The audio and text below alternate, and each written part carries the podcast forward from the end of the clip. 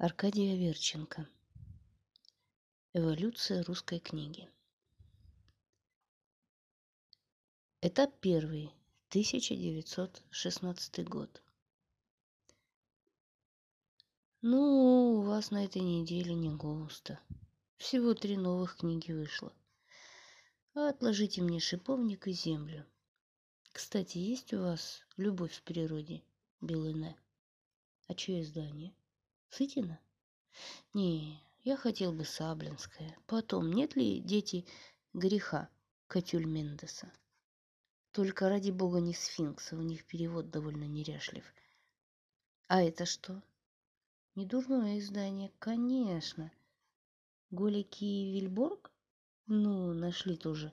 Что роскошно издавать, Евгений Онегин. Да всякий все равно наизусть знает. А чьи иллюстрации? Самой Киш-Сутковской? Сладковаты. И потом формат слишком широкий. Лежа читать неудобно.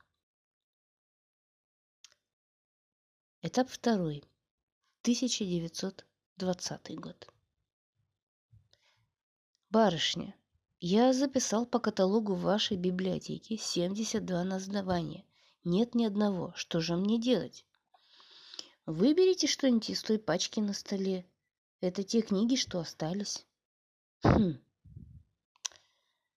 Вот три-четыре более или менее подходящие описания древних памятников Аланецкой губернии. А вот и она, вновь живая струна, Макарка душегуб и собрание речей Дизраэли лорда Биконсфилда. Ну вот и берите любую. Ну, слушайте, а памятники Аланецкой губернии интересные? Интересно, интересно. Не задерживайте очереди. Этап третий. Слышали новость? Ну? Ивиковы у себя под комодом старую книгу нашли. Еще с семнадцатого года завалялась. Везет же людям. У них по этому поводу вечеринка – а как называется книга? Что значит как? Книга. 480 страниц. К ним уже записались в очередь Пустушкины, Бельдяевы, Росомахины и Портачевы. Побегу и я. Не опоздайте. И вы, Ивиковы, кажется, собираются разорвать книгу на 10 тоненьких книжечек по 48 страниц и продать. Как же это так? Без начала, без конца? Хм, подумаешь, китайские церемонии. Этап четвертый. Публикация. Известный чтец наизусть стихов Пушкина ходит по приглашению на семейные вечера, читает всю Полтаву и всего Евгения Онегина, цены по соглашению. Он же дирижирует танцами и дает на прокат мороженицу. Разговор на вечере. Слушайте, откуда вы так хорошо знаете стихи Пушкина? Выучил наизусть? Да кто ж вас выучил? Сам Пушкин, что ли? Зачем Пушкин? Он мертвый. А я, когда еще книжки были, так, по книжке вызубрил. А у него почерк хороший? Причем тут почерк? Книга напечатана. Виновата, так как же? Да вот делали так, отливали из свинца буквочки, ставили одну около другой, мазнут сверху черной краской, приложат к белой бумаге, да как даванут, оно и отпечатается. Прямо чудеса какие-то. Не угодно ли присесть папиросочку? Оля, Петя, Гуля, идите-ка послушать месье Гортанников рассказывает, какие штуки выделывал в свое время Пушкин. Мороженицу тоже лично от него получили. Этап пятый.